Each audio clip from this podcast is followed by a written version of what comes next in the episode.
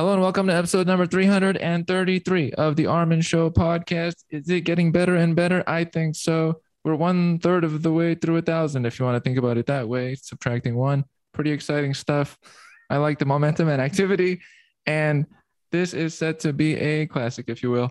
On this one, I will keep the introduction short. We have the author of a book, The Art of Insubordination, and previous books as well. I always look up previous books when I am uh, checking. It is Todd Kashdan, I believe pronounced correctly, professor and uh, author. Welcome to the show. Hey, so good to be here. I'm very glad to have you on. You have books in the background. I like books. Long live books. Now, a lot to discuss. I like the topic of your book speaks to me because insubordination, counterforce, bringing your own nature without being limited, not exactly blending in at all times is my category by default. It's not even really my choosing, it's I have no other choice in that matter. Before we get into the content of the book, what led you to being where you are? Why are you putting out content?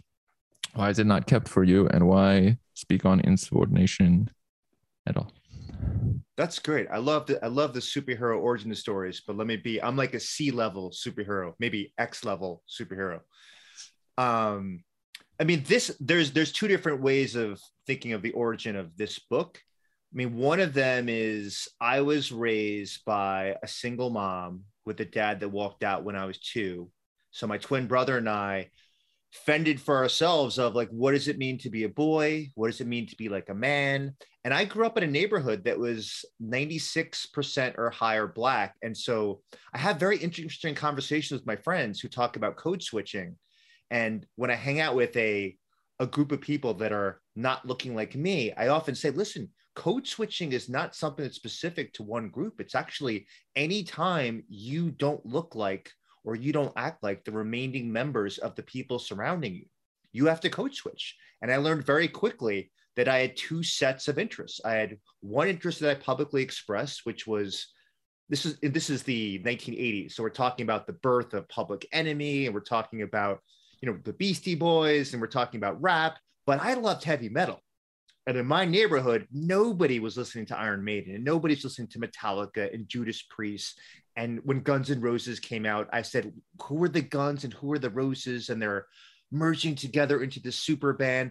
So this was a long term back burning project of how can I cultivate all of the knowledge and wisdom that I can gather from 60 years of science and from my life so that someone like me does not have to go through the horribly inefficient trial and error process to figure out how do you become an independent, authentic being and figure out who you are and navigate the complexities of the social world, especially if you are the minority or feel like you're the minority.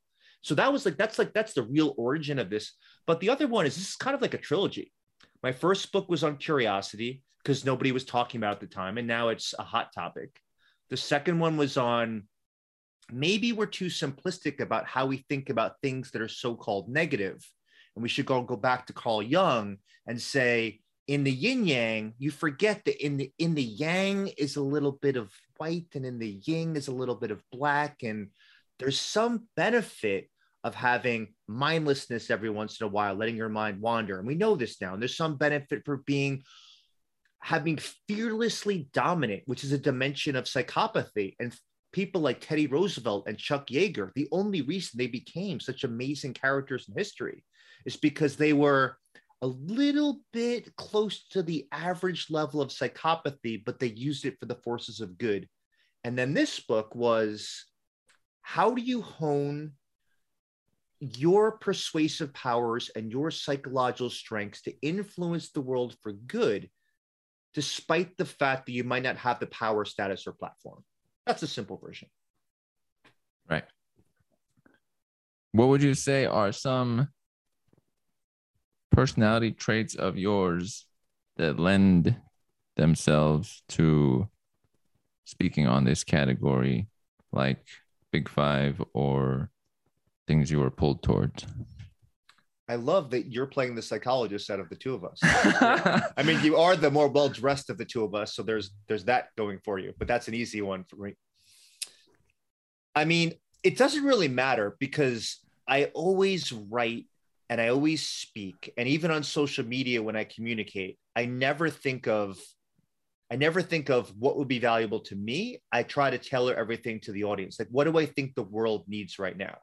I mean, to me, I know this this is not just a punt of your question, but to me, we're there's a lot of chaotic social structures right now that are crumbling.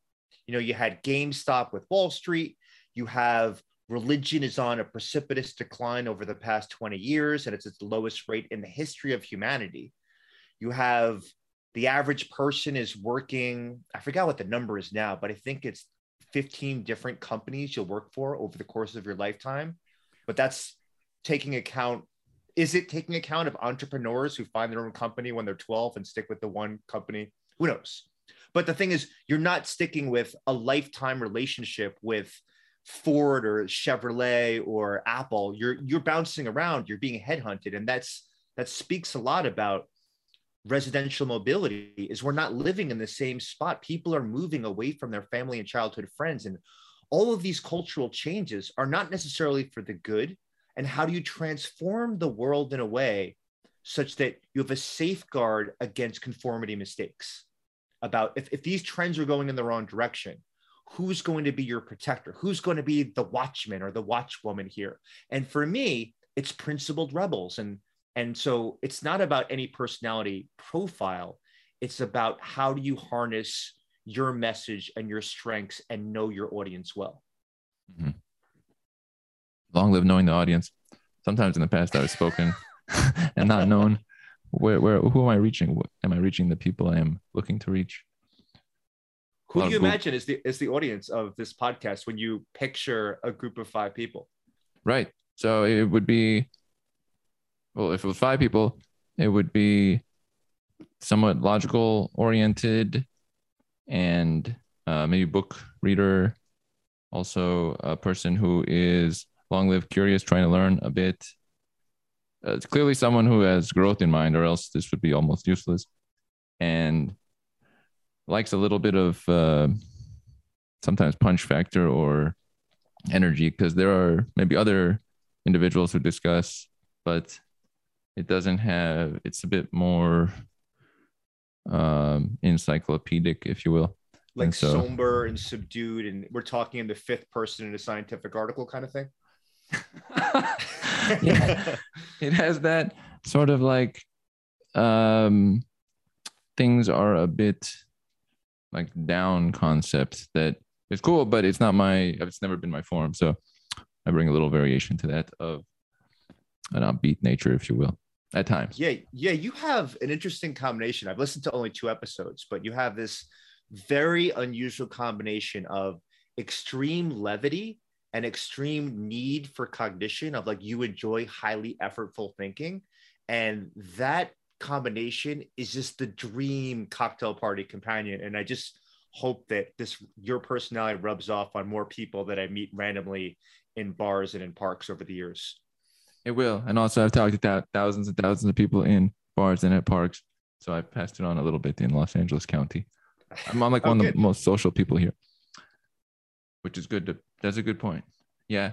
The the the cognition element is very important for me because it's like my area that I I just automatically gravitate towards and I don't see it much anywhere. So clearly it's something that's like a my area of what to bring. We see our little areas. No, that's I cool. like that you you that you know you know th- I remember when I when I wrote the last book, I had this PowerPoint slide and it had like a 50% approval rating tops. And it was how would you feel if you had zero narcissism? And then I put underneath this this slide, what do you do with your strengths? How do you display them on a daily basis? And it was just this, this conversation for people to have. And once we the murmur in the room slowed down, the consensus was I never thought of narcissism, low levels. We're talking not narcissistic personality disorder, low grade. is you know that you have strengths. Everybody does who's listening. You have a, a jagged profile of, you know, yours ends up being clearly you like you have social effervescence and you love to talk to strange characters and and you you can jostle around with characters and you don't take yourself seriously but you like your ideas and if you know your strengths it is so painful to know that there are people that hide them because they're worried that it won't it'll be lacking in humility and they haven't gotten approval to expose them yet. And i just want to say to people constantly if you have amazing extraordinary qualities don't worry about the rest of us at the low rungs.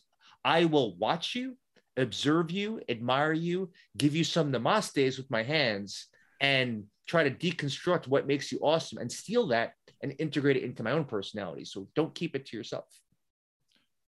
We're on the same page there. When I see something that's like a little kernel of something reach a person's reaching for, I'm like, that's where I show up and I try to build it at that moment. And once they're on the way, I disappear very quickly. But for those moments of like, can I do you can do it, go. It's nice. Yeah, to, yeah. We're on the same page. Oh, speaking of being on the same page, I want to point that out. This is a bigger picture item when you mesh with individuals or you have a similar form or something you've always went towards in the same way such as me and or Todd in this case it is automatic. There's no extra step required. And i wanted to bring an alternate example. Uh, on a rare trip i went to glasgow last summer and i had an episode with a chemistry professor there. And it was automatic boom. And he's the head of the department and runs the whole thing. But we were like, colleagues for a bit and we still get along great and we check each other's stuff. But that was automatic. And he's far away and I'm over here. But then there's people here, maybe 10 minutes away or five minutes away. There's millions of people. And most of them, it won't happen like that. So when you see that, you have to be like, okay, this is a uncommon thing. And I support this. Have you had that feeling at times? Well, it's I stole this from Maslow, which was he had some phrase, I'm gonna butcher it. Um, but mine works better on a bumper sticker because Maslow wasn't thinking about Twitter is that transcenders attract transcenders instantaneously. And it fits with the Carl Jungian idea of synchronicity. I mean, I should probably say what happened with this podcast here. We were about to enter about 17 conversations simultaneously as if we went through a wormhole. And we both agreed eh, simultaneously, let's just start the podcast within three seconds of meeting each other. I mean, that's all it took. And let's not save anything on the cutting room floor of any juicy conversations we get into what's interesting about what you say is to think about what questions or what what softballs can individuals throw out where you can figure out whether you meet on the same intellectual emotional and and psychological rungs you know or at least you're in the ballpark of each other and you're not la- allowing the superficial surface level characteristics interfere with that potential synchronicity. Because i think we have you know it's part of this book is we have a natural impulse is people that don't look like me talk like me and have the same energy level at first five second thin slice of behavior we kind of like to we like to package label and categorize quickly friend foe or irrelevant. And it's a good heuristic but one one great strategy is to try to disarm that shortcut and say to yourself, there's probably something great to learn from this person. How can I speed up the process to figure out that they are a portal of wisdom and they realize that I want to extract that wisdom? Right on that point. So I would talk to thousands of people for years, and what you're saying, I would kind of call it a filter. There was a time when I would say everything, and then there was a two week period where I'd go up to people and say, "Is your favorite color teal?" I think something like that. And at the time, it was just fun, along with other things I was saying. But later on, I look back, I'm like, that is a super thing to find people like myself because if the person is automatically like, that's odd, we're not going to get along automatically. It's impossible. So it has like layers to it. I thought about that simple little thing.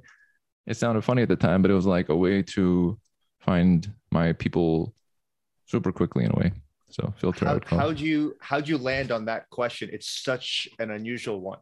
Well, I, there's so many others than that. I I said every potential phrase ever, but I like the color teal, and then colors is always really uh everybody sees most people see colors, and then it is out there a little bit. I always have to say things that are a little bit atypical. If I said something that was too typical, we're not getting anywhere, and I might end up having a conversation about something that is very straightforward, a local baseball game, and it's not my it's not my thing. Yeah, I always call that uh, skipping the rungs of intimacy. Is there's this norm where we're supposed to work our way up gradually and slowly. Like, hey, where'd you go to college? Hey, what was your major? Hey, um, did you play a sport? Hey, um, uh, did you see this movie from the 1980s and 90s? Like, are you a fan of Christopher Nolan's movies? Which, by the way, that let's let's say that's a good question.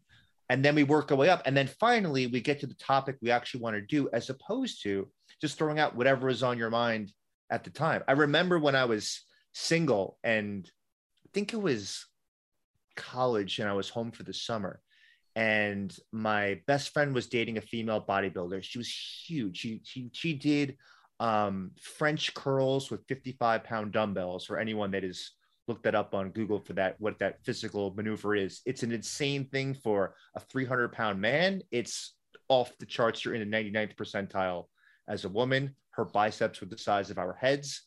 And she brought one of her female bodybuilder friends. And it was so intimidating because she had veins that were busting out of her forearms and her neck. You could have, you know, this glass bottles could have been thrown at her and she would not even move. She would just kind of wipe it off with two fingers. And I didn't know what to talk to her about. So I just started talking about what was on my mind at the time. I had just read a John Lilly book and I was obsessed with human dolphin communications. And we were sitting at a table in this bar next to a dance next to a dance floor. And I was like explaining of why dolphins, cetaceans are the best people to talk to, best creatures to talk to for humans because they survived the ice age and she didn't say anything for like 45 it was like i was in a you know i was the the elf in some shakespearean live play in central park and then finally i told my friend listen let's just go to the bathroom and i'm like i gotta get out of here. And he started cracking up. And he's like todd here's the deal. This girl is madly into you but she's never had anyone treat her like she's an intelligent being. She has no idea what to say to you which is a great moment because now going a few years later into my scientific hat, this concept of naive realism, it's this term where we assume that other people hold the same beliefs and ideas and attitudes and preferences that we have, and we impose that on other people. So if I feel uncomfortable because I don't think I know what to talk about, we assume the other person is has a great equanimity and is really comfortable in their position. And in this case, I was completely 180 degrees off the mark. I've had a, we have some corollaries here, but I have had similar circumstance. And yes, we don't see it at first. Sometimes it'll be like, oh, it was oh, cold toward me. But then actually on their end, it was like, whoa, whoa, whoa, wow. That's, I don't know what to do with that. But they didn't mean to be cold. It was just a bit much of processing, I guess, or understanding. That's funny we share some scenarios of sorts that happens right we should also i think it's a good idea to go in the direction of people want to work with us so if it's not working there might be something we're doing that's kind of uh, a bit much or they might feel like they're being railroaded or something. I don't know. Something like that.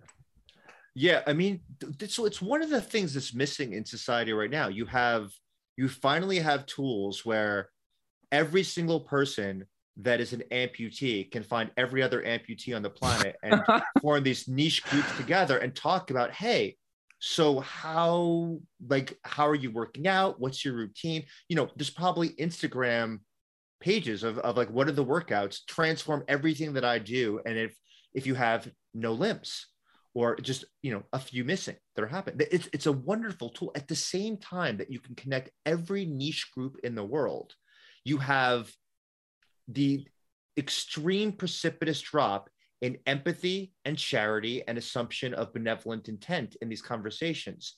And and I, I, don't think it's an accident that these two extreme things are happening simultaneously but i wonder how you can rectify the balance of having having the opportunities for these connections and then creating this psychological safe safe place for people to mess around and experiment and toss out ideas that are half developed kind of like comedians that are developing their material on Tuesdays and Wednesdays in preparation for Fridays and Saturdays. I always imagined social media would be the Tuesdays and Wednesdays, and everybody treats it as if it's the prime time show at nine o'clock on a Saturday. And that's a norm that I wonder when we're going to realize why would you create such a stressful environment when it's unnecessary? Right. That is a bit why it has transitioned uh, somewhat from more curated, perfect imagery to um, the other social media where it's a little bit more playful and active and less edited now is liked more because the other one it's there's a pushback against it because of what you're saying. There's no room to play and figure out and you have to be in like a narrow space that's very limiting. The adjustment had to happen. Interesting what's what's the what's the alternative one where people are well still allowed to have the half-baked ideas and there's a accepting appreciation of that i'll say there's more of that on tiktok if it will uh, versus uh, instagram because if you posted those things there, they'd be like, that's not really professional. If you posted those things there, they'd say, get out of here, you perfectly curated individuals. More so. Now this this is becoming a bit more that way, but you can see that the younger individuals are opposed to they like things where it's outdoors or there's actual people or it's like stop fooling me is basically the message of the younger crowd. Stop fooling me. So because the other everybody like I have a perfect team and I edit and then this and it looks like that. But when you go outside, it doesn't look like any of this imagery. If I go drive around, I don't see any of this, none of it. So it's kind of a funny counterpoint. These things are adjusting slowly after the fact, but we see it way earlier because we're looking into it. I would think. Yeah, yeah, I, I, and I think this there's a parallel for thinking about the adult world in the workplace, which is everybody says that they value creativity. What's what's the the Silicon Valley mantra, which is fail quick, fail fast, fail quick. break things, move fast and break yeah. things, kind of. Yeah, yeah, yeah, yeah. Move fast, break things, fail often, fail quickly, and everybody says that. But what they really mean when you actually do consultations for these organizations is if your idea has an 80% or above probability of working, then yeah, move quickly and develop ideas and do it fast and then fail and make mistakes. But when you get the lower than 50% probability, people have a big problem with that. And that's that that message has to be very clear. You have to be at lower than 50% probability and you have to ask yourself more about the person than the messenger. I mean, the messenger rather than the message, which is does this individual created enough social capital and creative currency, otherwise known as idiosyncrasy credits in the scientific nerdy world, where you're going to believe that they can have carte blanche to do things and say things and explore things, not because they want to offend people or do or create problems, because they are a great generator of divergent thinking and opening people's minds and we need to let them loose. Like we need we need more of the incredible hulk and less less bruce banner in terms of and when we get into these social situations. But it's going you know the paradox of this principled rebellion is it's going to cause friction. It's going to cause static. It's going to reduce positivity in the group cohesion in the group and that that low maintenance easy effortless conversation in the group because people are going to stumble of like just as you were saying you know armen of you kind of meeting people thousands of people in la there's going to be some stumbling of i don't really know what to say but i'm intrigued. And that's all you can ask for but you have to create space for intrigue as opposed to a thumbs up. I like this message. There's a theme across a lot of your content. It's like allowing room for trying things or playing which has some rough edges to it. It's not always what an odd world it would be if everything was the smoothest path to everything being smooth. What a weird existence that would be. And if you are not able to relaxedly try things like young people do or a five year old, you won't get great figuring out, trying, changing soap, if you will, or whatever it might be, so that your next week is not like a super, super repeat of your current week play, if you will. I like actually cartwheeling is uh, one of the words used in one of your chapter tam- uh, names. One concept here in your book is insubordination, how would you describe what you mean by insubordination and why you are in praise of it? Yeah, so there's the dictionary terminology that people are familiar with because we've seen a lot of insubordination get crushed in the political realm, both sides over the past eight years. You know, the Liz Cheneys, the Mitt Romneys. Um, uh, there are those twin generals that actually, um, you know, spoke out against, um, you know, the military ideas of Trump. And there was uh, Rebekah, I forgot, she was an epidemiologist Rebekah Jones in Florida, where she questioned the COVID protocol in Florida. And she was basically, she had a bunch of, you know, um, military officers come to her house and basically remove all of her computer equipment and technology. And for just questioning of like, I, I can't falsify the data. You've got all of these insubordinates who are basically saying, you have this social hierarchy, this triangle. I'm at the lower rungs. I am fully aware that there are other levels of managers and leaders and the C suite and important people who have the best parking spaces, better than people on maternity leave, better than people that are pregnant, better than people that are handicapped. And they're saying, regardless of the layers above me, things are dysfunctional in the organization, things are problematic in the group. You're engaging in norms that are actually destructive to the longevity of the group. And I'm going to speak my piece about this. So that's insubordination by the definition. How I kind of added to this to kind of say it's really about principled insubordination. There's really four elements. And that, the reason I like to create equations is because you can figure out what do you have to increase or decrease to intervene and create more principled rebels in the world. I'm using rebels and insubordinates as synonyms here. So you have deviance, authenticity and contribution in this equation. That's in the numerator. Mm-hmm. So deviance is there's some norm you have a problem with. I asked this question to a bunch of my friends yesterday. Here's some of the norms that people had like beefs with, and you tell me if, if you feel the same. You've got children's clothing that's telling them what they're going to be like in terms of their gender. So you have lady killer for a little boy who's you know three months old, or you have um, you know princess, you know princess master you know it's going to be for a little girl it's going to happen there or you're going to have um you know future bully not victim. That's going to be you know a little boy's shirt. And these strange like clothing where you're like dictating like a carpenter of the, what the architectural structure is going to look like 10 years from now. And most of them are really bland stereotypical visions of aggressive boys and aggressive girls. It's strange. Other people were saying it's strange that you say sorry after you sneeze or that you shake hands with someone when you meet them when we know that at least 20% of the country has really sweaty palms. The idea that dads get social approval points for babysitting or having their kids in a bjorn while moms are doing this regularly and nobody says boo to them or even maybe even might not even hold the door. You have all these social norms. And the deviance part is is that you recognize there are problems in the attitudes, beliefs, and norms that exist. That's kind of the, the principle piece. The authenticity piece is to say the worst thing that exists right now in the public sphere is disingenuous conversation. If you say you care about diversity, but you're saying it because you don't want the mob to come after you. If you if you if you have a police officer that says I don't see color and they actually do have some baggage where they actually respond differently to, you know, uh, a black person who's driving a car versus, you know, a little old white person versus me versus an 85 year old grandmother driving a car. Of course, they operate differently when they see those three types of characters.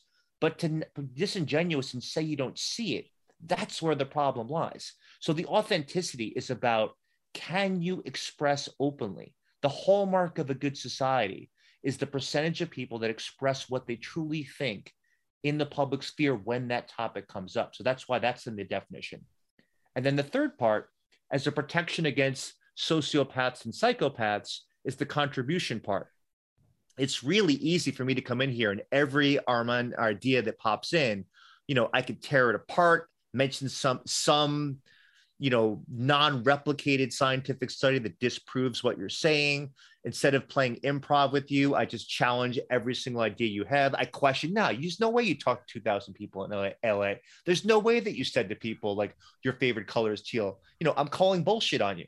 So the that's the opposite of the contribution. The contribution part is hey we're totally present. We're enjoying ourselves. We're engaging. Like how can we create the greatest content possible as we operate collaboratively together. That's the contribution part. And if you don't have that element, then you're you're in the space of you are potentially a barrier and at the best case scenario you're a neutral entity that's not really pushing society the group or your own well-being in a better place and then on the denominator so you want to increase all those you want to increase deviance seeing what the problems are in terms of existing norms, increase authenticity, increase contribution, and then decrease social pressure.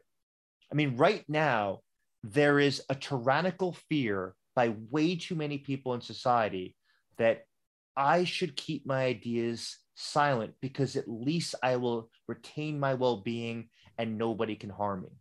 And what they don't think about with that social pressure is what contributions are lost by all of the Christopher Hitchens, Richard Dawkins, um, Richard Feynman's, Carl Sagan's, you know, the Rosa Parks and the Bruce Lees who developed, you know, mixed martial arts for the first time. How many of these characters have even better ideas than these cats did because they they learned from the masters of the past, but they're not saying anything because they're worried about being rejected or scorned or attacked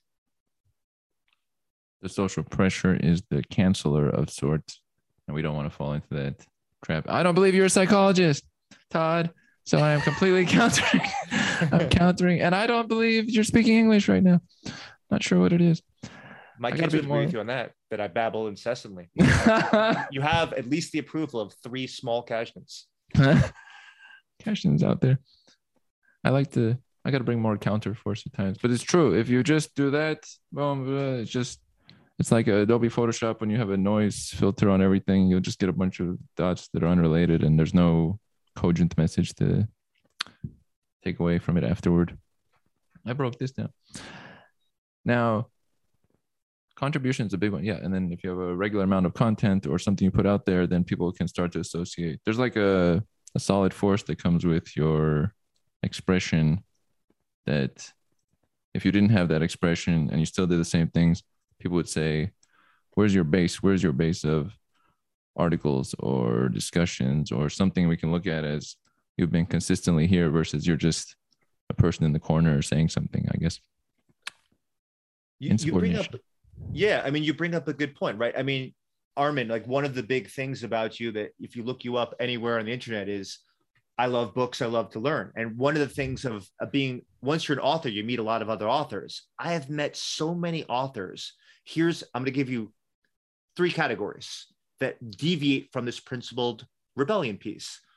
What so one group is i want to write a book because i want a bigger platform and i want to talk to more people but they're not honoring the contribution to the audience that's going to buy their book with the really great marketing on an amazon blurb in terms of they didn't do the research they didn't think about this deeply their motivation is very selfish and they're not realizing the opportunity cost of all the people that are reading it, hoping they're going to get some new added information that's out there. So there's that group that really is a deviation because you're not thinking contribution, you're thinking selfishly. You're also thinking that you're not thinking authenticity. You're thinking that the book has a purpose that you have not told the potential buyers. The other group is here's a hot topic. I want to follow up and get something out there while it's still hot. So when Grit, when Angela Duckworth first came out with Grit and she published her masterpiece book, a dozen other books popped out that involved grit. And I, the question was, what did Duckworth miss that you needed to write about? Or did you want to just, you know, ride the, be the side cart to her motorcycle? And while that's, I guess, a nice thing to spend your time, I view life as more scarce, which is everybody has their unique life history, adversity, positive events, friends they've met, strangers they've met, nemesis they've collected, um, you know their own genetic history. Nobody's the same ever like your book should be a representation of something that nobody else could ever put together. And the third category which is kind of a little bit irisome is this idea of i identify so strongly as an author i want to put something out every two years. And i would say what does the world need? If the world doesn't need what you're thinking about then what's what's up with an arbitrary time frame of when a book's going to come out? So i i have a affinity for people that kind of the the robert greene types which they spent or the susan cains that spend 10 years and they're really mastering like what do we what do i know about this topic? What exists in the scientific canon you know what are philosophers talking about what's what's on the streets what are people th- how are people thinking about this and then simultaneously what's the counterpoints, the reversals of everything that I'm thinking about? Like, where am I wrong? Let me stress test this. So, you know, one of the th- cool things about this book was to think about, all right, I wrote this pre-COVID. Does this do the do the practices I'm suggesting from the scientific literature, did they make sense for dealing with the pandemic? And what about the book banning, you know, that's occurring on the left extreme wings of the left and right that's occurring now? does this work in terms of understanding principled rebellions and then you've got this you know bizarre attitude towards we're not going to pay attention to science if it conflicts with our feeling about justice and harm about society and so as soon as anyone with the american medical association no longer says breastfeeding and they say chest feeding i want to know why and what evidence led you to switch terms and who that's not a woman is breastfeeding to say this term. And it's not because the term matters it's the precedent that matters because now your now your credibility in terms of you're following the evidence is up in arms. And that's worrisome because i really like to believe physicians who have a handle of the science we controversial can't... topic trigger warning I like when there's a this some discussion is looked at as controversy, but pulling back is I don't like that. Yeah, when that happens, uh, here's reality, and then okay, let's pull a step back, and let's at some point we're too far from reality. There's gonna be issues. Why are we doing this pulling back for comfort? And it has to return because reality just keeps going. It's like a continuous thread through time, and then it's just how far are we from it versus are we matching it it's not supposed to be so smooth. And so we need people to counter the force. Would you consider it very valuable that there are um, dissenters? What does a dissenter look like? Do they have to be tougher than the average person? What does it look like? Oh, it's such a good question. I'm so glad you asked it. You know, I really think Susan Cain's book Quiet had a very big influence on me, where she you know, she really talked about introverts. It's not like there's prejudice against them. It's that they're underappreciated, neglected, and ignored.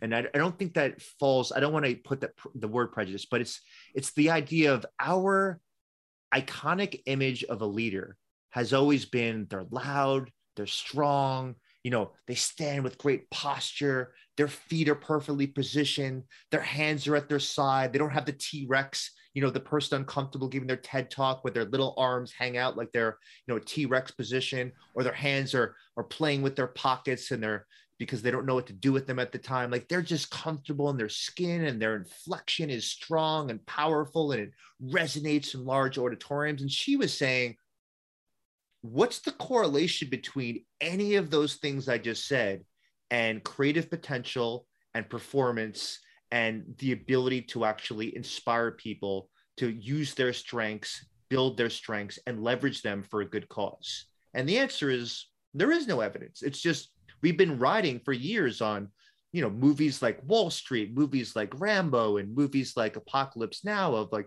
you know, who are the heroic characters that we're supposed to be following? And because of that, there is no prototype of what a dissenter is in terms of personality. But Dominic Packer, who is one of the authors of this great book, The Power of Us, and he has this model about the normative conflict model. And it's that a dissenter in a group you can think of as having three parts. Do they strongly identify with the group? And we often think that the dissenter is the one weakly identified. Like they're the person that's kind of not sh- the Allen Iverson, where he would say, I'm not coming to practice because I only show up for games. Practice is for Talking about wins." practice. Is that what we're talking about? Practice, practice, practice. What? So he didn't identify with his teams. It was all about him. So he, that's not the dissenter, the principal dissenter. The principal dissenter strongly identifies with the group, recognizes that you're going in the wrong direction. And I care so much about the health and longevity of the group that I'm recognizing this and I am, I'm allowing my lens or my filter that the group is exposing to me. I'm seeing the cracks and I'm calling out the cracks.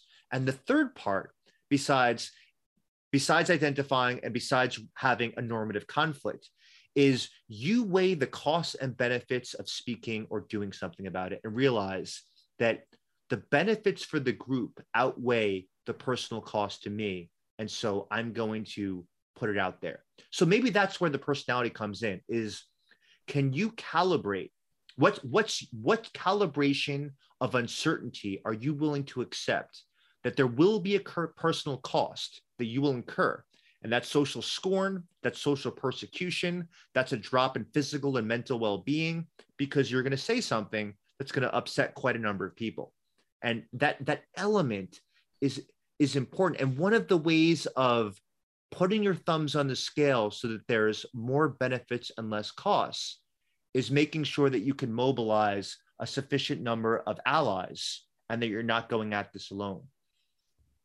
This one's a key point here. If you are a person that sees something, and usually it is the person that cares more than the average, they're jumping in with more energy to can I alter something? How do they not be that person where they say, Oh, you you think you can change things? Because some might actually want to change things too, but don't have the oomph of that individual. And then others may want it to occur, but just leave me out of it. So there's like layers you have to handle. How do you, as a dissenter or person trying to alter anything, take into account others who are not at the same level of interest of alteration today? Maybe they would have been in five years, but you want to do it now. Yeah it's I, I mean so first of all you are raising in the incredible difficulty of the minority voice right? And i should by minority i should probably frame it as it means lacking sufficient status and power is one way of being a minority. Not having the numbers is being a minority. And then not having a lot of people that look like you. You think of like surface characteristics? It could be race it could be gender it could be you know religion whatever it is that happens there any of these cases you end up being the minority. How do you bring people along the journey who just want to fly under the radar and just have a good life and you know having the, the attitude which is which is everyone always reminds me of this it's like listen todd don't go after your nemesis. The best revenge is living a good life. I'm like yeah but i still kind of want to you know fight the good fight regardless of it. I mean you could you could do both. You don't have to choose between them. I mean I don't want to have the the Count of Monte Cristo where I spent 13 years, you know, imprisoned in a castle and uh, kind of waiting for revenge. But you get to, you know, you you do get to work with your your nemesis, your interlocutors. Interlocutor? Is that how you pronounce it? Are we talking about interlocutors or is this a different one? Interlocutor. Thank you. I'm not sure. It could be. I'm going with you. You've read it. Yeah. And so, so one of the ways that we do this is we really want to spark curiosity and really kind of and have them recognize is that the short term recognize that the short term concessions you might have to make in terms of giving up social capital to pursue this cause is worth it. And this is what's going to happen in the delayed the delayed term that's going to come later that happens there. So you have to you know it, it's as simple as this. When you have comcast or um, Verizon is your cable company, and one offers a discount to make it cheaper. They have to say more than just it's 10 bucks less a month. They have to say how it's going to be easy to switch out the boxes and figure out the buttons and figure out where all the apps are and you know changing all your passwords and downloading new applications on your smartphone. It's so daunting that we just generally are like, you know what, screw it. I can pay 10 bucks a month for the rest of my freaking life. I'm not going to calculate how many thousands of dollars that's going to be. I'm just going to stick with the status quo. So part of being a dissenter to get those people on board is to not be Comcast and Verizon. Is you have to spell out, listen, I've calculated how much money you're going to spend unnecessarily for the next five years if you don't switch your cable box. I'm going to show you that there's a little bit of switching cost that happens here, but it's not as bad as you think. I'm just going to walk you right through it. But I really want to highlight how much more amazing you're going to feel about yourself and your work and where you fit in society. You're going to tell a great story to your kids and grandkids. You're going to have a greater autobiography by saying, I decided not to sit on the sidelines and do something against this bully, against, you know, against this idea that, um, you know, the book banning is an appropriate way to educate children as opposed to exposing them to things that are good, ugly, bad, mysterious, ambiguous, complicated, and work with them and let them ask questions and explore it. I'm going to challenge this and I'm going to take the friction because I want to, I'm going to feel proud of working with kids through difficult material, even if it says offensive words about people, people of color, even if it says things um, has you know sex scenes in it. And i'm 16 years old and i'm going to read about a sex scene in a book that happens there because they get to ask questions. And if they don't they're going to learn it but without the conversation. And that means randomness. And why bring randomness when you can teach critical thinking? The way you describe it, it is clear that the person who is looking to bring about a change of some sort tends to care quite a bit about the group and is putting themselves in a position where I have to put in way more energy than the average person.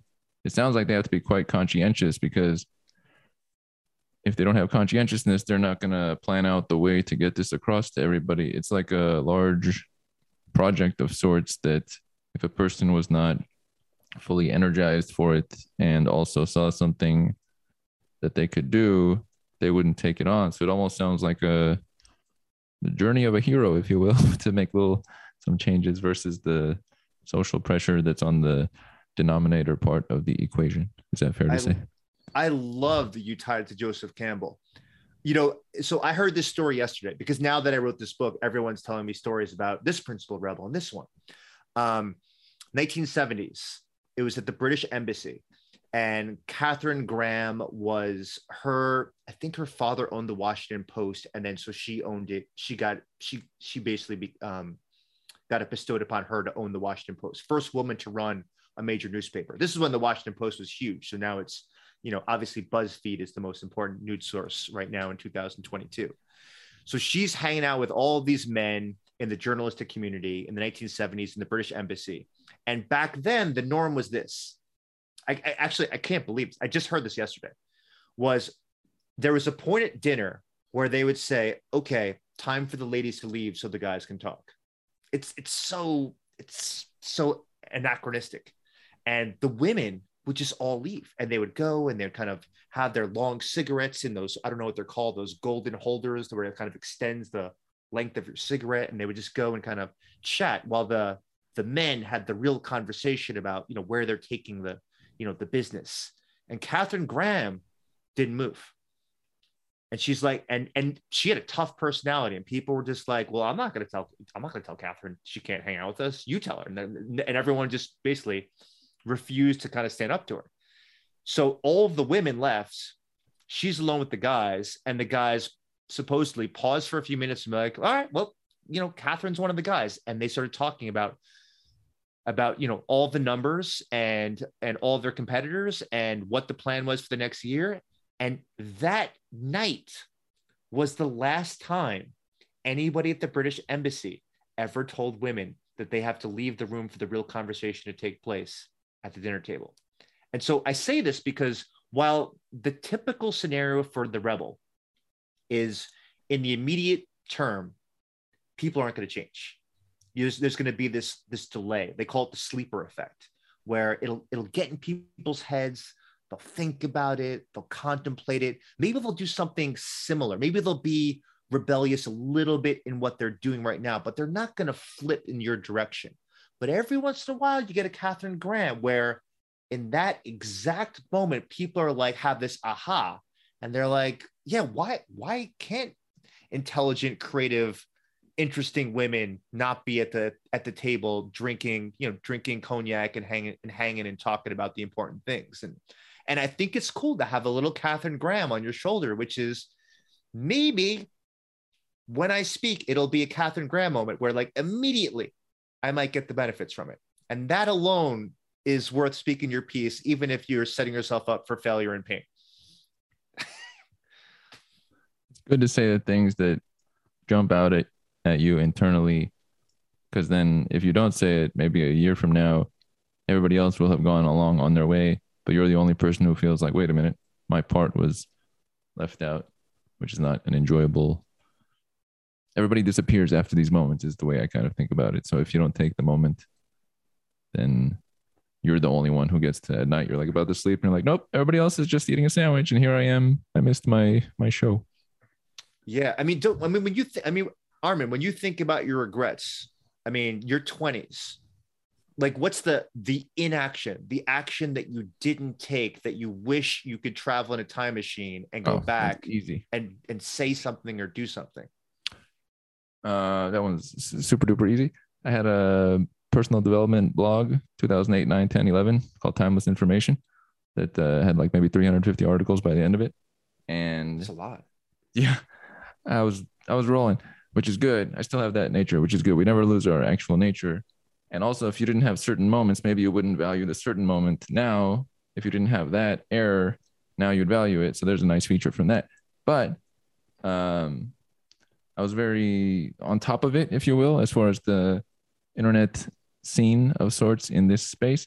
And then i transitioned we'll call it due to uh local the, the denominator part of your equation to uh going towards law school and went there and then kind of my item was left in the background and then it expired later. So that one's easy. Everybody, i think everybody has an easy one but i would not have uh left that alone.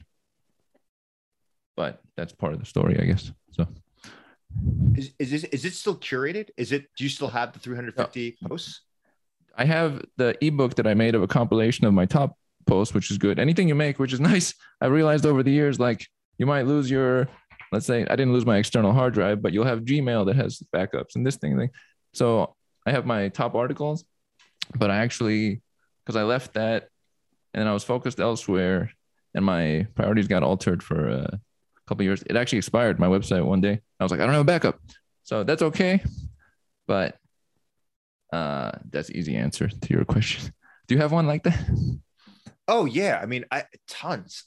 Um, I was working at a. I mean, this the thing is, it's it's really important to hold on to these, you know, these mantras, these icons, kind of these emotional experiences to remember when to decide: do I approach and be aspirational in my vision and my actions, or do I avoid and try to prevent pain and failure and mistake and loneliness and persecution? And I, I think these these moments of previous inaction and the regret about them is if we can kind of make that more salient, we're, we're less likely to do it again. I mean, because the mistakes and embarrassments, they're just they're just great stories. I mean, in the beginning, they are the source, they are the source you want to hide behind helium and glass in a private room that no one has access to. And as time progresses, they become you not only pull it out of the the archives, you actually share them regularly because like these are the most amazing stories, the failures, mistakes, and embarrassments. I mean, they're the best bar conversations. I mean, maybe one of mine was when I was in college, um, and I didn't take school seriously because I was just really, I just didn't date at all in high school, and I had just discovered dating is a fun thing to do when I was in college. So that's basically all I did in college.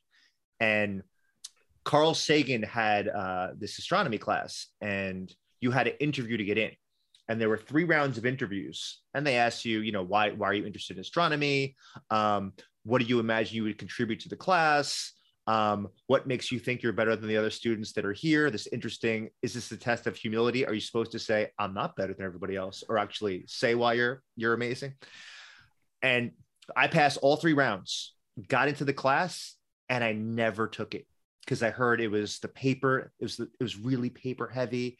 It was a small nine person class around. I imagine this kind of Viking round table, and um, you had you know you you basically had to speak for 40 45 minutes every class um, in these three hour sessions. You, you could not hide behind anyone. And public speaking wise i wasn't ready for it. And i just i didn't even respond to the invite to come take this class. It was carl sagan. And carl sagan died a year later when i was in college um, and so i just i have such regret for not taking that class. I mean, I was going to be face to face with him twice a week, six hours a week, hanging with Carl Sagan with eight other people. Kills me. That's a tough one. That makes sense. Right. Right. I have looked at some emails from 10 years ago where certain people I was going to work with and then I left them be. And same thing as yours. You just, it's like right there. That's hilarious. You have that and it's like right there. That's funny. Have I made myself blurry? Oh, okay. It was blurry for a second. That is something. Do, how do you think about it today? Do you think about it as a that's a that's a tough one. How, how do you think about it today? It's, it's, how do you think about it? It's an impetus. I, I share the story every time. I mean, I just I just taught my college class the science of well-being before I came here, and I've a captive audience. I tell them these stories so they can learn from my errors, and it's it's beautiful. It's it's a beautiful tale of nostalgic horror. That's what it is. And every time I tell it, it's a it's it's a reminder, an impetus that when an opportunity arises, particularly for a person or a project, if a person really intrigues me and they really stimulate me and they really kind of get me excited about how they think you know what their motivations are of like what like what is worth more than pursuing you know a collaborative relationship with these characters. And when you're when you're a student in a class i mean you really should think of yourself as a collaborator as opposed to a, a subordinate. And when i think about projects it's really that that idea of if it gets me excited and i can't sleep and i keep thinking about it and i'm writing things ideas about it um, that's what i should be pursuing and if it's something just for money and i'm and i'm i'm not scribbling things down on index cards and post-its all over my walls and I'm not stopping my car on the side of the road to write out kind of things that I want to say in the next phone call, then what do I need an extra ten thousand dollars for? I mean, that's not going to make me. That's not going to make me happy. I mean, I want the I want the meaning. I want the profundity. I want the poignancy. And and so the Carl Sagan story is a reminder of meeting profundity, profundity and poignancy far out that outweigh the benefits of any stress load or workload that could come at me. This is a great point about using past circumstances when they were like that one of like, okay, not doing that again. And I will see when that is in front of me. And then when things do work out, like when I always talk to people, a few times it would work out super duper. And then if I talk to a new person, I would think, I can't, I can't not talk to this person because it worked out super duper a couple times from scratch, from zero, and it turned into great. So it's not on me to leave this alone. They can leave it alone. But those two impetuses one is from the things that didn't occur in the past, and one is from when things worked to not avoid that again because the opportunity was there. The past can be like a really strong force for us. Yeah. And, and you're, you know, the things that you're talking about, you're talking about, you know, the bright spots and the dark spots is this is where you find the power for where social change can occur. I mean, I was just I was just teaching in class today that Denmark is one of the happiest countries in the world, and Togo, Africa, is one of the least happy because it's it's like a political civil war every single day. But that's the average. If you look at the distribution, you find there are people in Togo, Africa, who are saying they're living their best life humanly imaginable, and you're seeing people in Denmark who are saying life is horrible, and you the data, the quantitative data are not sufficient. The qualitative data will tell you how do we improve that society? Because this book really is about how do you get closer to utopian societal ideals?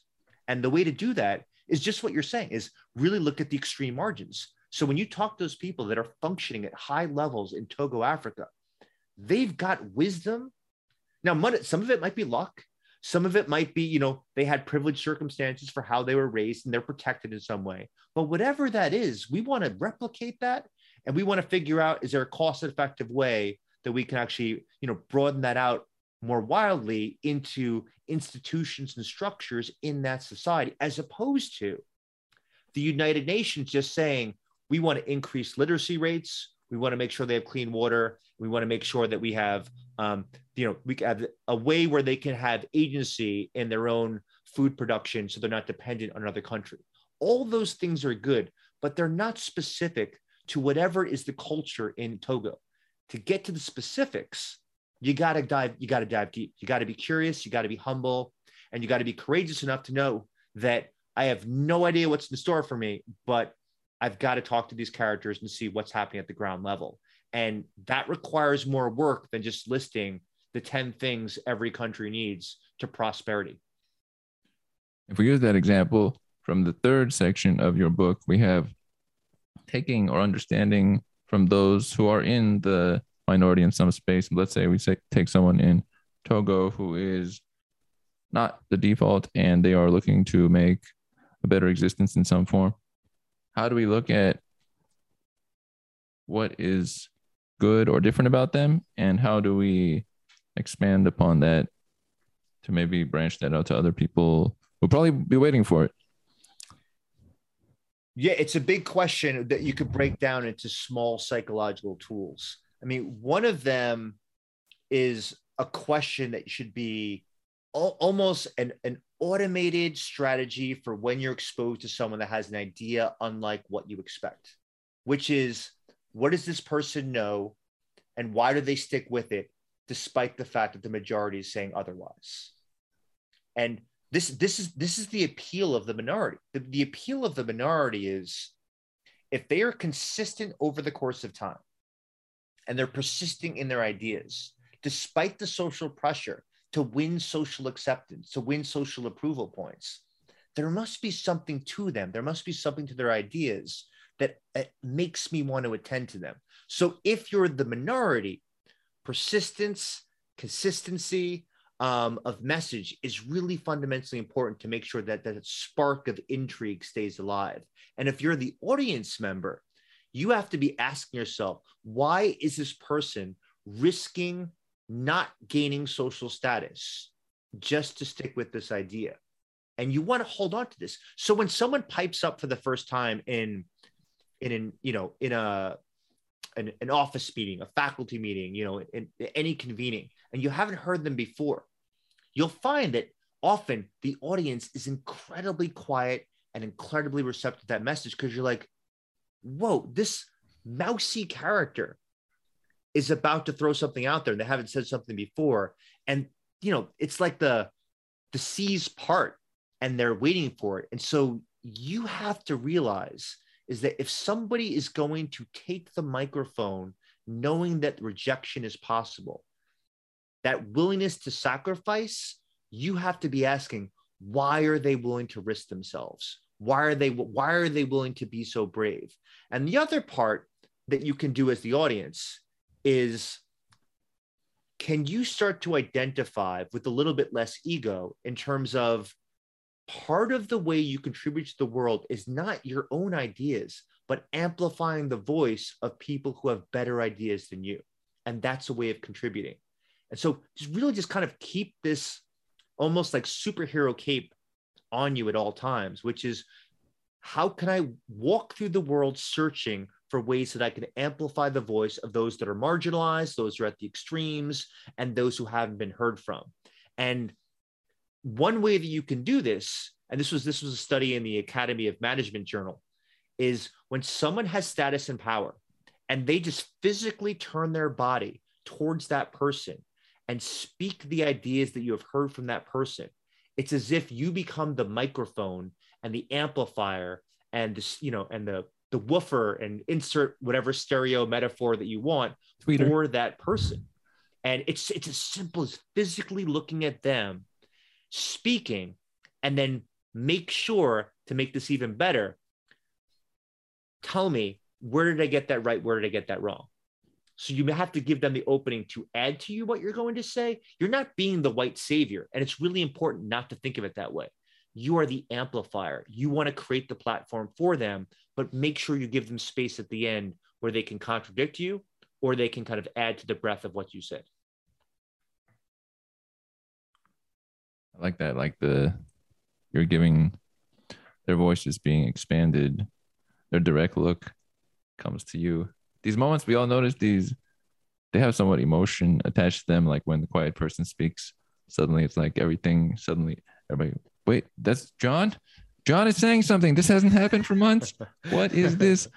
They are key moments. And then what they say has so much weight because of how much silence there was before that. There's like a huge build up to that and the assumption that that was not the way they were quiet forever and now something is being mentioned there's like an extra weight attached these are some key moments probably having it in an office right now somewhere somebody's like i'm this who are you who are you you you know who's the master at this and i don't know if he does it on purpose and i know it's a controversial example but mm-hmm. i like to use controversial examples mm-hmm. clarence thomas is there was a period I, I don't know the exact number, but I know it was at least this. It was at least 10 years since he publicly spoke as not just not just wrote down the minority report, but actually publicly spoke about the minority report to other human beings.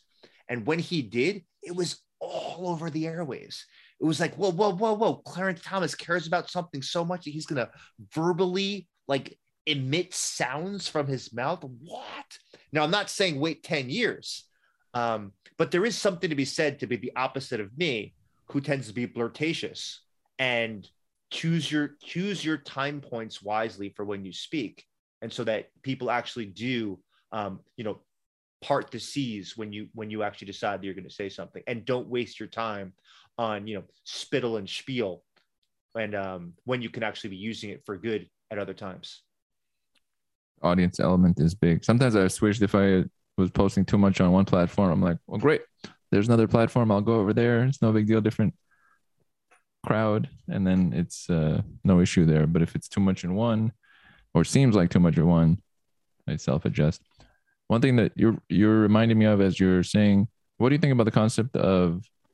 It's kind of similar, like deep work and putting in thought for hours on something.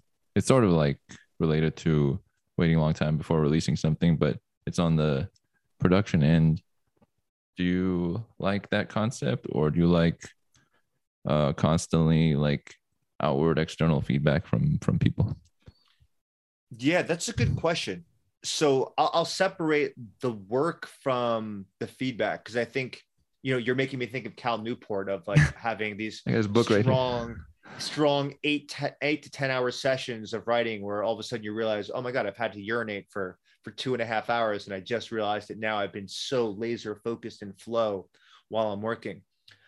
Um, I think there's a, there's a more precise place to play with this, which is feedback, publicly expressing half baked ideas is problematic if you're giving people an opportunity to give you ideas and you don't really trust or respect their viewpoint in the first place.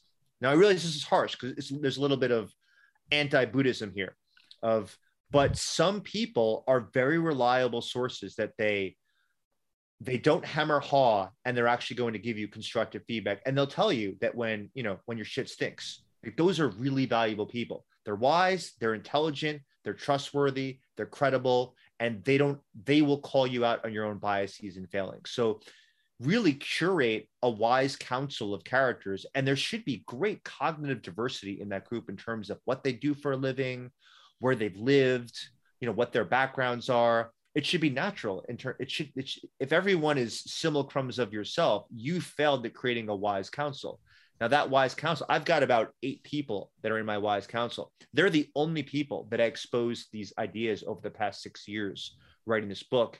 But every one of them, I have such trust in them. If something didn't work for them, I knew it was me, not them.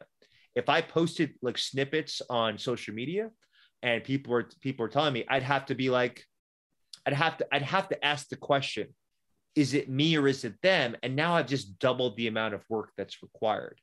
So I'm, I'm a big proponent of have a good stable of characters in your life that are better than you in a number of domains and really like leverage them which means that th- if they think there's something wrong at the minimum you could do it better and at the worst it is wrong I'm going to apply that one. I'm taking that one for myself. Classic right there. That's a good point. Yeah, it's like having your own specific group that you know and value that, and their feedback is uh, paramount in a way. That's wonderful. I would like to check in regards to the art of insubordination. What would you say is a message you would want the average individual to take away from it that they can apply during their week or their month or if it's not in application something they should have in their mind going forward that will help them get things going so, I mean, so many. So let me just do the first one that comes to mind. This is by no means the paramount nucleus of this book. This is the paramount nucleus of this book.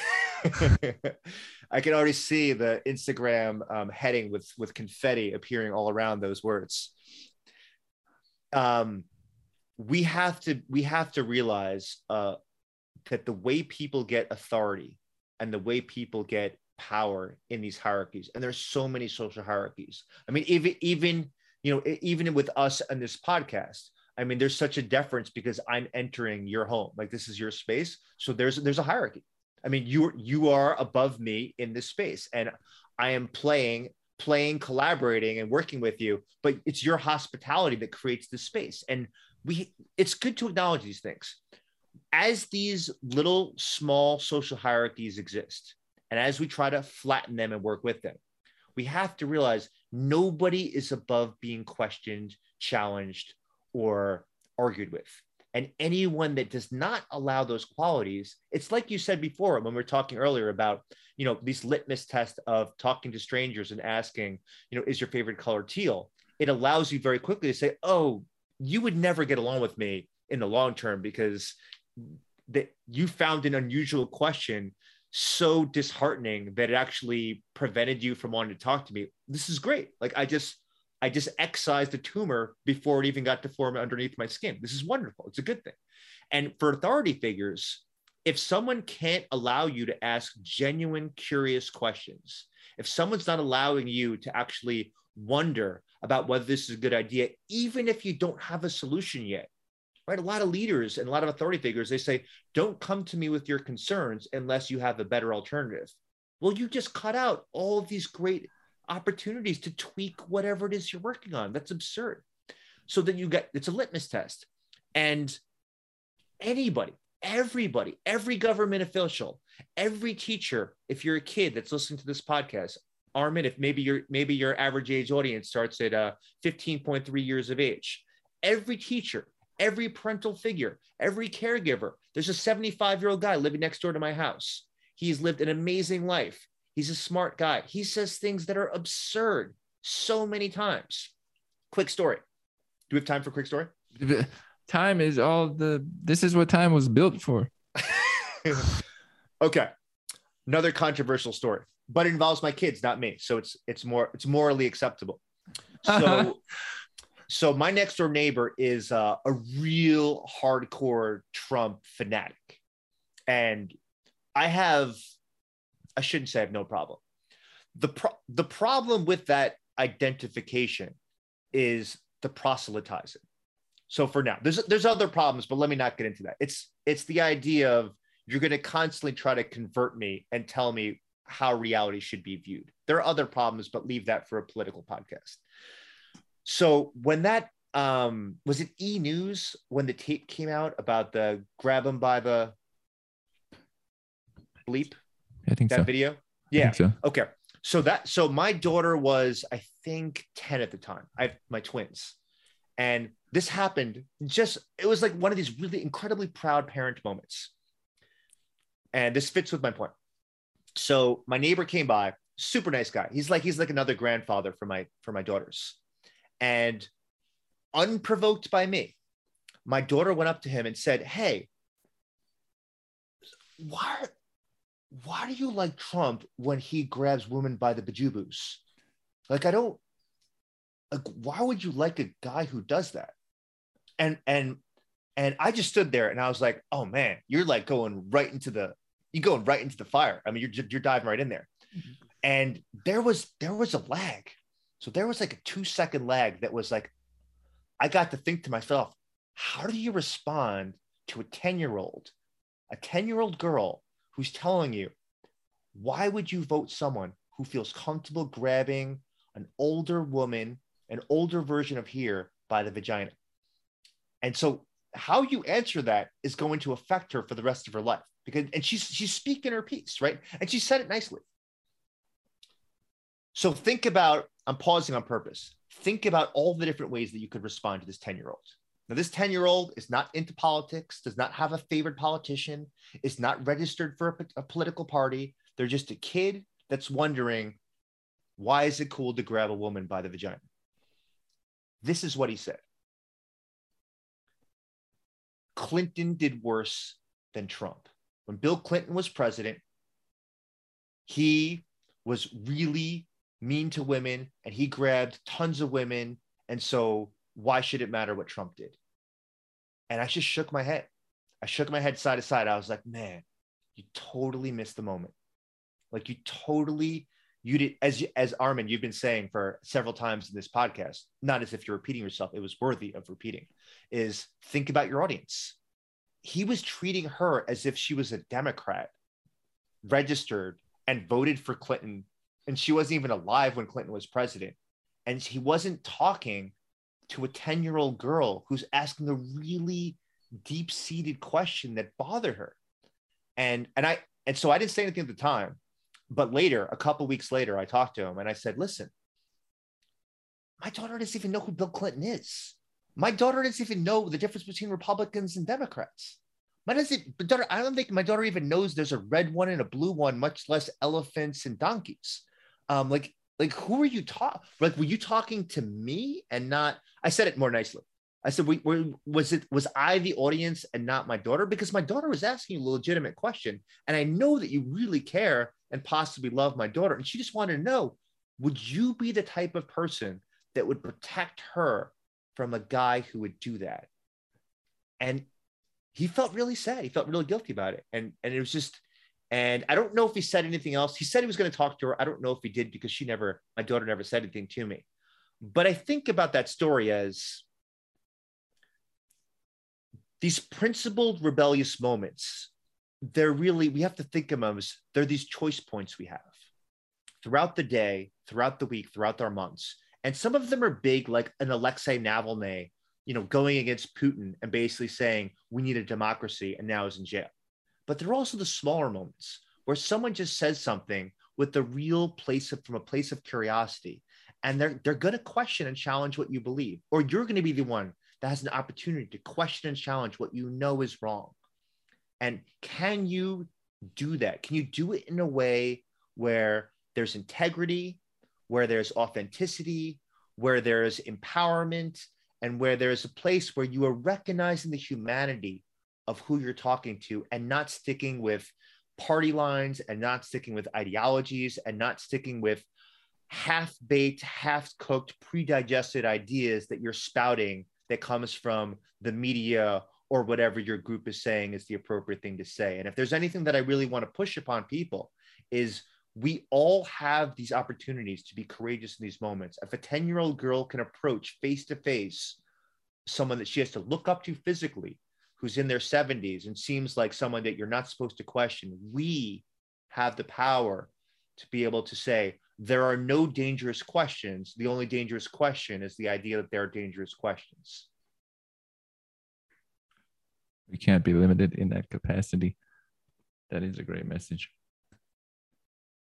I like that the example. We have these key moments that we have to take into account at that moment because there might be hours before that and hours after that, but for that minute, there was a key moment. Todd, Kashdan, I would like to thank you for having been on this episode of the show, special 333, and discussing a variation of topics related to concepts I understand and live in, and also from the book, The Art of Insubordination. Glad to have had you on this one. You are an incredible conversationalist, my friend. Thank you. And we are out.